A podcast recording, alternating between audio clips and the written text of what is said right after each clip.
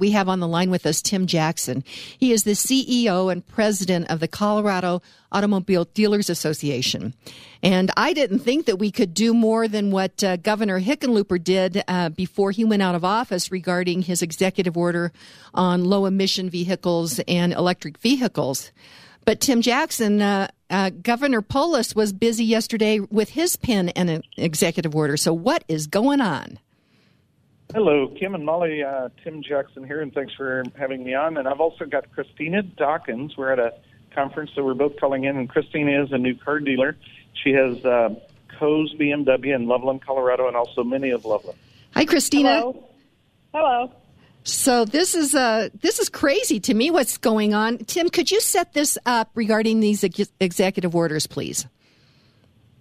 Sure, and uh, Colorado now has become the tenth state in the country to adopt the California, and now we haven't adopted yet, but he's done an executive order calling on us to adopt the California Zero Emission Vehicle Standard. You mentioned Governor Hickenlooper's executive order previously. Uh, that was an L E V, Low Emission Vehicle Standard. This is a Z E V, Zero Emission Vehicle Standard. So uh, think of it as an uh, Cal-Lev on steroids. Wow. I was shocked when I saw this. I didn't think that it could get worse. Now, Christina, what do you think about this?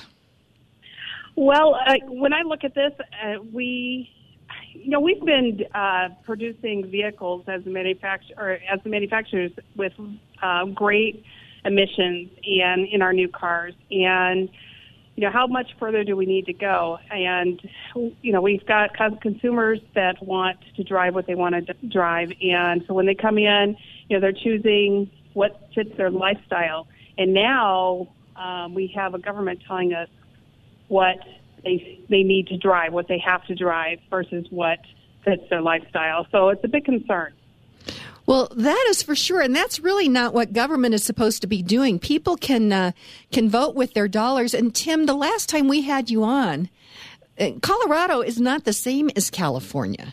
And, you know, we like our, our little S U Vs that we can get up to the mountains. I mean, we like to have consumer choice, and I, I'm not totally up to speed with Polis's executive order, but I know with Hickenlooper's executive order, it was saying to dealers like Christina that you have to have a certain part of what you sell as an elect, um, I guess, was that a low emission vehicle? And if you didn't, they were going to penalize them. I mean, that is crazy to me, Tim. Yeah, what it will set up, uh, this, this executive order would tie Colorado to the hip of California. And so California regulators set the standard, and right now California is on a trek, uh, trajectory, if you will, to be at ten percent zero-emission vehicles by twenty twenty-five.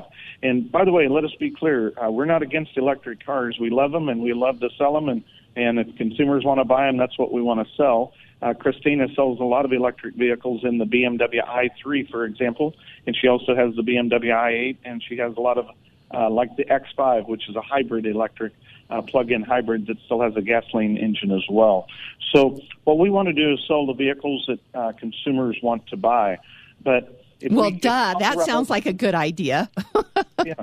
Well, you know, it, it always works the best. That's like we can tell you that it works the best, and um, to have the choice of vehicles that Coloradans want to buy. Um, but what will happen if um, if Colorado adopts California?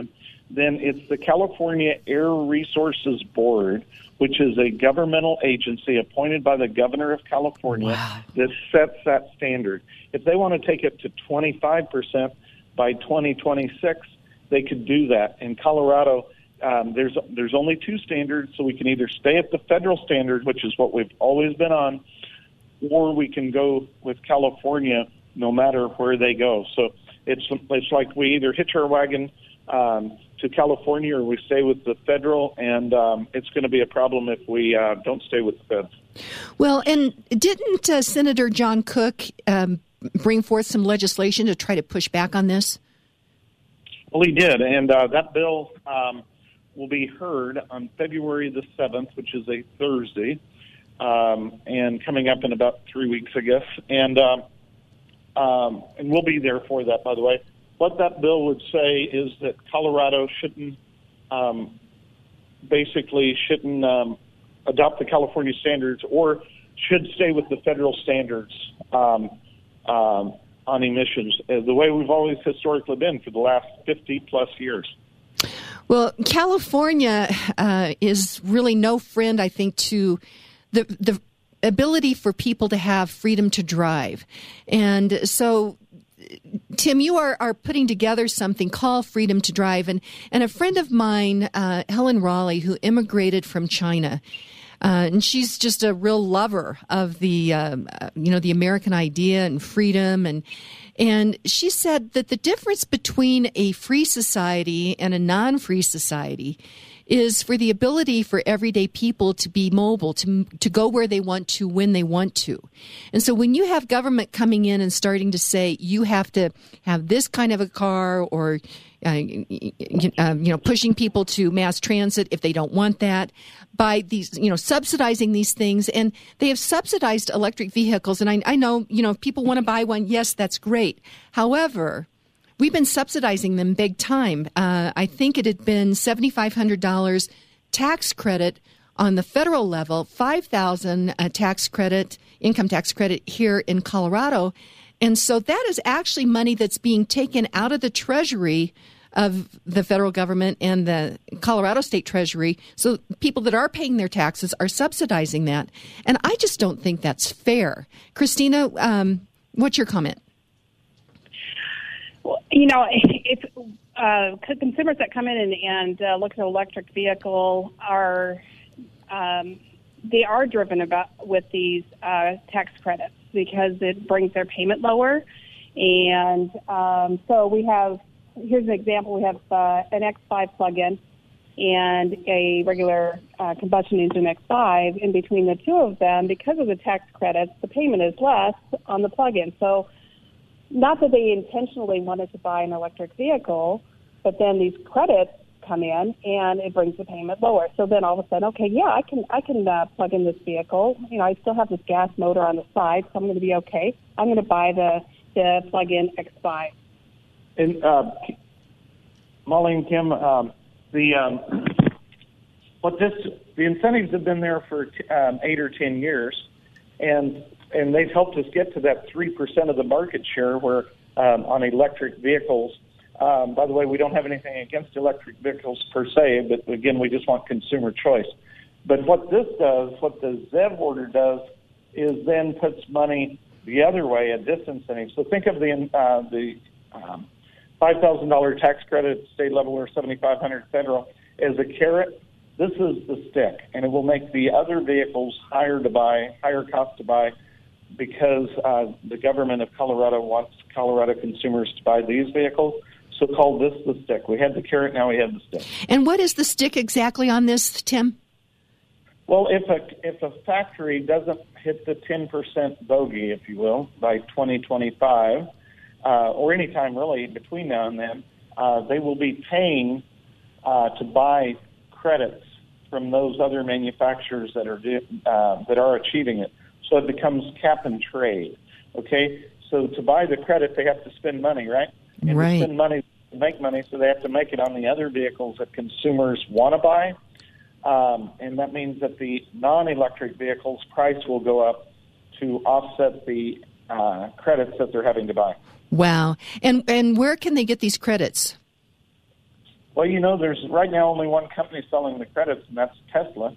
And it's really the only thing that's kept Tesla in business all these years, because almost a billion dollars, um, it's eight hundred and some million dollars in L E V and Z E V credits went to Tesla's bottom line last year. Even though Tesla wasn't profitable last year, um, it, it got them um, less unprofitable is the best way to put it.